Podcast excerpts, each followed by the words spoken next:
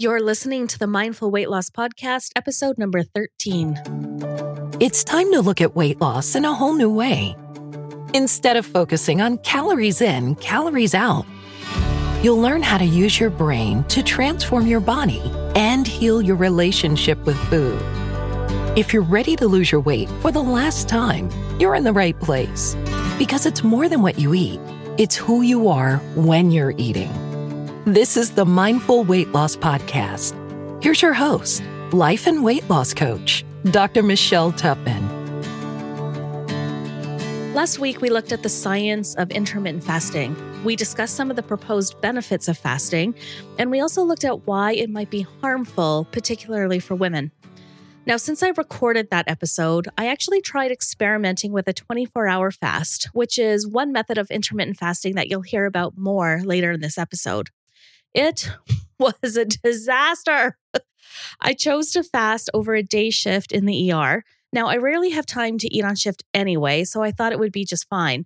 It was an 8 a.m. shift, so I ate dinner at about 7 p.m. the night before, and my plan was to not eat again until dinner after my shift.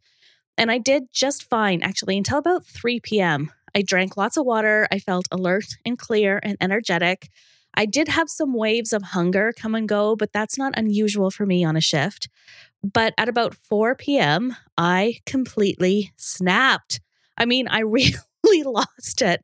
I got a hunger headache, and all I could focus on was that empty feeling in my stomach. And the only thing I could think about was food, all the food. Now, at this point in my shift, I was just sitting down doing charting, which is not the most fun part of my job, but I always finish my charting before I go home. But this time I left it. I just couldn't focus on anything but my need for food. And so here's what happened next. An Italian center had just opened up near the hospital, and I decided to go take a peek and I went straight to the bakery and I bought a box full of pastries. And on the way to the till, I picked up a small tray of cheese and I ate all of it on the drive home. Now, I haven't had a binge like that in such a long time. And by the time I got home, I felt so gross and I was bloated and I felt heavy and nauseous and I still had my headache. So I ended up drinking some water, taking a Tylenol, and going to bed. And I think I slept for probably 13 hours and I still felt like crap the whole next day, too. So I learned that the 24 hour fast is not for me. However, I actually felt fantastic up to the like 19 or 20 hour mark, but anything more than that, I just don't think I can do well. And this was useful for me to learn. And in the days since that experiment, I've been able to sit with my hunger knowing that I will be just fine if I don't have the chance to eat for another few hours. Now, we're going to talk much more about hunger in next week's episode. But for now, let's dive into today's topic, which is how to determine if fasting is something you want to experiment with and the various ways you can do it safely. So, first things first, intermittent fasting is not safe for everyone. So, if you have a history of disordered eating, fasting probably isn't a good idea for you. And if you're pregnant or breastfeeding, then it's probably not a great idea either, because your body needs a steady supply of nutrients so that you can support your growing baby and produce your breast milk. And in fact, if you're even trying to get pregnant, fasting may not be a great idea. Last week, we talked about how fasting can interrupt your reproductive hormone systems. And now, the exception here, of course, is PCOS, where fasting might be helpful, but under the supervision of your doctor, of course.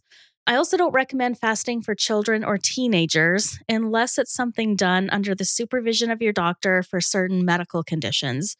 Otherwise, bodies that are constantly growing need a constant supply of nutrients. And so, for the same reason, if you're doing intense exercise often, if you're an athlete in training, for example, or if you have a physically demanding job, you also have higher needs for regular fuel for your body. So, if this describes you, I definitely recommend talking to your doctor before considering fasting. And then lastly, if you have diabetes or if you have some other chronic disease, I also suggest that you talk to your doctor before making any changes at all to your diet. All right. Now, after talking about the potential harms of fasting in women in terms of reproductive hormones last week, you may be concerned about trying fasting if you happen to live inside a female body. Now, the issue is that female bodies like to defend against nutrient restriction. We talked a little bit about that last week, too. But this, of course, will look different for every woman. So, living in a female body doesn't automatically mean you shouldn't do it. All it means is that you have to pay closer attention to what your body is telling you. So, if you feel absolutely ravenous with your fasts, for example, or if you notice any change in your period at all, then this is your body telling you that fasting isn't the right approach for you at this stage in your life, anyway. Your period is really the canary in the coal mine here. So, if you have a uterus and you're currently menstruating, then pay attention to your periods. If they stop or if they change, then stop fasting. But if you feel fantastic and your periods stay the same, then it's likely not causing you any harm. Now, there's other things you need to consider before jumping into fasting. There are some skills you'll need. You know, for example, fasting can be an amazing tool for people who struggle with emotional eating because it really teaches you how to recognize your physical hunger and how to sit with that mild discomfort of hunger for a little while rather than just immediately reaching for food. And so you need to be able to calm yourself down and really feel your way through both the experience in your body and also all the thoughts and feelings that come up when you fast. If you're not able to do this, what often happens is that you end up in a binge either during your fast or right after your fast. And binging is never a behavior that's going to get you closer to your goals. And so, this is why I suggest you approach fasting as an experiment rather than a hard and fast set of rules to follow. So you try something, you learn a bit about yourself, and then you try again until you find what's working best for your body. Now, this is a skill that's sometimes very hard for us as women trying to lose weight to learn because it takes practice. And practice, of course, takes time. And most of us want our extra weight gone like yesterday. And so we get eager to jump on any plan that might help us lose weight faster. But of course, this approach isn't sustainable. We've all learned that at least a million times. But when you take the time to really figure out what your body wants, losing weight and keeping it off becomes so much easier. And then you can jump right off that diet roller coaster. And the best part is that this is a skill that you can use throughout your life. As your body changes, as you age and as you enter perimenopause and then postmenopause, your body's needs will change too. And you'll be able to adjust to give your body what it needs because you've learned how to listen to it and how to experiment to find what works best. Experimenting like this really increases your awareness. It increases your awareness of how your body communicates with you and also what's going on with your thoughts and your feelings. Because of this, you're able to keep moving forward. And because you're finding the things that make your body feel good, you're also going to feel more confident and empowered and energized on your weight loss journey rather than feeling defeated and frustrated. So, the first step in experimenting with fasting is really just taking the time to understand why you want to experiment with it in the first place. Like, what are your goals here? Is it to lose weight? Or is it to explore your emotional eating or your hunger more? Or is it to stabilize your appetite? Or maybe you're trying to lower your cholesterol or your blood pressure. It's important to know why you're trying fasting so that you're able to evaluate how it's working out for you later. And when you do this, you also want to take a look at your deeper motivations, right? Is there a deeper problem fasting might help you solve? Might be a great idea to spend some time journaling about your thoughts around fasting. This is a great opportunity for a good thought download. And like, take a look at how you're thinking about fasting. Does it sound like a scary and difficult thing for you, or does it sound intriguing and exciting to you? Just look at the stories you're telling yourself about what fasting means. That can even alone help you give you some insight about your motivations and help you decide if this is something you really want to commit to trying or not. Your mindset around fasting may actually be one factor in determining your success around it. Like, for example, if you have the belief that it's healthier to eat at regular intervals, or if you truly fear being hungry or that you'll be starving yourself when you fast, then you may be less successful in your experiments with fasting. The same if you believe you'll feel restricted or deprived, or if you have a severe case of FOMO around your normal meal times. But if you think fasting might actually help you reach your goals, And if you're more flexible and open minded about when you eat, then you're more likely to be successful. Now, there's no right or wrong here. This is really just about knowing yourself and gaining that awareness so that you can choose the best path forward for yourself. And then, what I want you to do is take a good look at your lifestyle and how your daily life plays out. And this is because some forms of fasting require a significant amount of planning and preparation. And you need to know how that's going to fit into the bigger picture of your life. So take a look at your schedule and decide how much time and attention you really want to devote to this. And we also talked last week about intermittent fasting being a stressor on your body. And now, a certain level of stress is good for us, right? But there's a point where too much of it can tip the balance and we lose all the potential benefits of fasting. So take stock of your current stress levels. If you're feeling overwhelmed and burned out, then this may not be the right time to experiment with fasting. So, I'm going to give you different ways to experiment with fasting in just a minute. And as you listen to them, try to visualize how they could fit into your current schedule. Notice if there's any big changes you'd have to make to accommodate the fasting. And also notice how it's going to affect your family and the other people around you. It's important to think of all of these things before you start, just to give yourself the best chance of success. All right, so here are a few different ways to approach intermittent fasting. I'm going to start with the gentlest, safest options first, and then I'll give you a few more hardcore options to think about as well. So, as you listen here, see if anything feels right for you, if it's something that will help you reach your goals, and also if it's something that you could realistically fit into your life now without having to make too many big changes to be able to accommodate it. All right, so here we go. The thing that you need to know here is that fasting doesn't have to be extreme to be effective. And so, the first method I suggest if you want a gentle introduction to fasting is to simply wait until you're hungry to eat. And then, when you do eat, pay attention and stop when you're just satisfied, not overly full. Now, this is actually the approach I recommend for my clients, and I love it because it's such an excellent way to learn how to really tune into your body and follow its signals. And if you think about it, this is how babies eat, right? They cry when they're hungry, you feed them, and then they stop when they're satisfied. They have no drama around food, and they also haven't yet learned that there are specific times they should be eating. This concept of eating three square meals or afternoon tea or your breakfast snack, right? These are all social constructs. It doesn't mean that your body needs food at these specific times. It just means that our society's rhythms say this is the time to eat. But your body's rhythm may actually be quite different. And when you start paying attention to your hunger signals, you might learn that you aren't actually hungry when lunch hour rolls around, for example, or that you're satisfied after just a few bites. Now, you may be wondering why this is called fasting at all.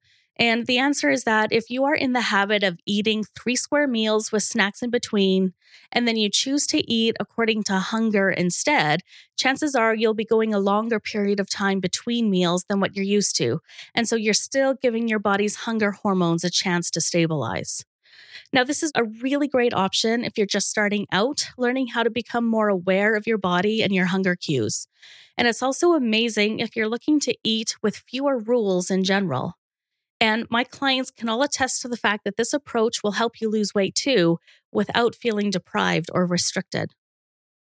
Now, the next option takes this one step further, and that's just to skip a meal every once in a while. Now, when you do this, you're deliberately allowing yourself to get a little hungrier.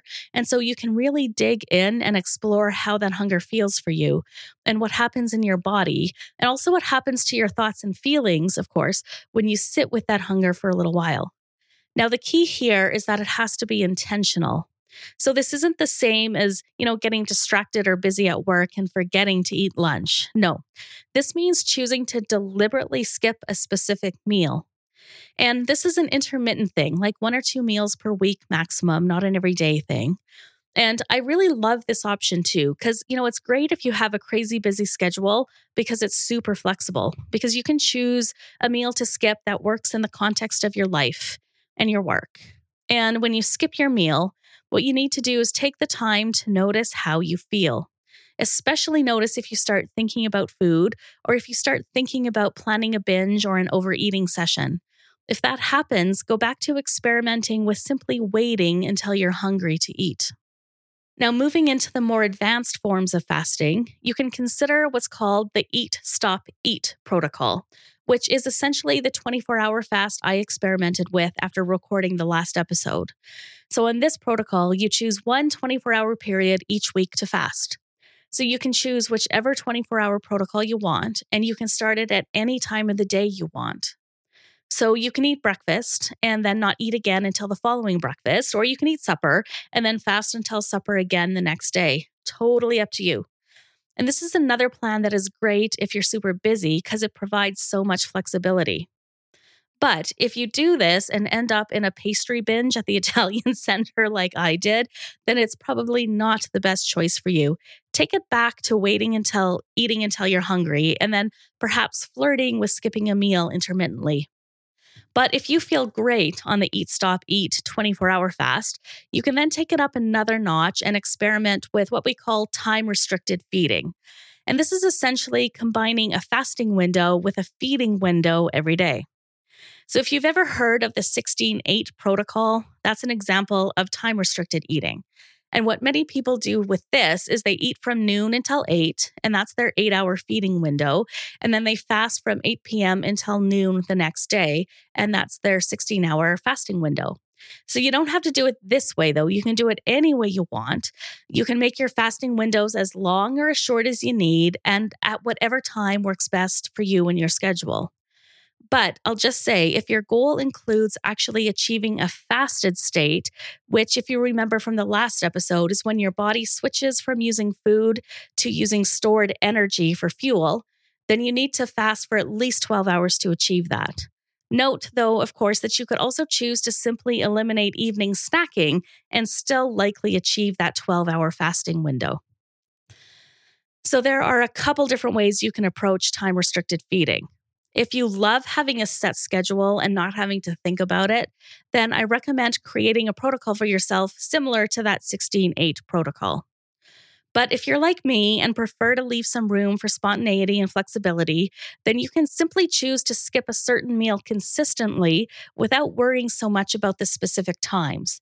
You know, for example, you can choose to eliminate evening snacking and breakfasts. Both ways are completely effective and the key is to choose the one that will feel best for you, all things considered. Now, my husband and I actually experimented with the 16 8 protocol a couple years ago, and we both felt really good on it. But with both of us having shift work and navigating different social and family events, we found it difficult to do it consistently. And I found that I also ended up beating myself up and then feeling very guilty whenever I didn't follow my eating and fasting windows. And that made me miserable. And so my next experiment with this is actually going to be choosing to say no to evening snacking and then breakfast only on days when it makes sense to do so with my clinical schedule. So that is going to be my next experiment with fasting. And so, just to summarize here for a second, there's a few ways that you can experiment with fasting, ranging from gentle to more advanced. You've got the waiting to eat until you're physically hungry option, the skip an occasional meal option, the eat, stop, eat option, which is your 24 hour fast. And then finally, the time restricted eating option. Now, there's one thing common to all of these approaches, and that's that you have to have a healthy diet during your eating windows. I've heard so many people say that if you're fasting, you can eat whatever the heck you want during your eating window, and that is simply not true. I encourage you to look at your goals, right? Because why are you choosing to experiment with fasting? If your goal is weight loss, for example, I can guarantee you that a diet consisting of regular trips to the bakery at the Italian center is not going to get you there. And that's also not going to help your cholesterol levels. And I can also tell you it's not going to help you feel more energetic. I promise you that the gross feeling that you get in your body after you eat a bunch of junk food doesn't go away just because you're fasting. And in fact, if my experience at the Italian Center the other day holds true, it feels even worse. So remember that even though your body is dining in on your stored energy when you're fasting, your body still needs all the nutrients that come from eating healthy foods. And the other thing that I really want to point out here is that when we're talking about fasting, we're talking about periods of time when you're not eating. But it's absolutely essential that you're drinking water during your fasting windows. Our bodies have learned to adapt to periods of both feast and famine, yes, but we actually don't have the ability to adapt to dehydration. And even minor dehydration can leave you feeling headachy and gross. So be sure to stay hydrated when you're fasting. Okay, so if you've chosen to experiment with intermittent fasting and have picked a protocol to try, how will you know if it's working for you? Well, start by looking at how your body feels. What have you learned about your hunger and your appetite during your experiment? Are you noticing any changes in your digestion, for example? Or how are your energy levels doing? Are you feeling energized and ready to go? Or are you feeling sluggish?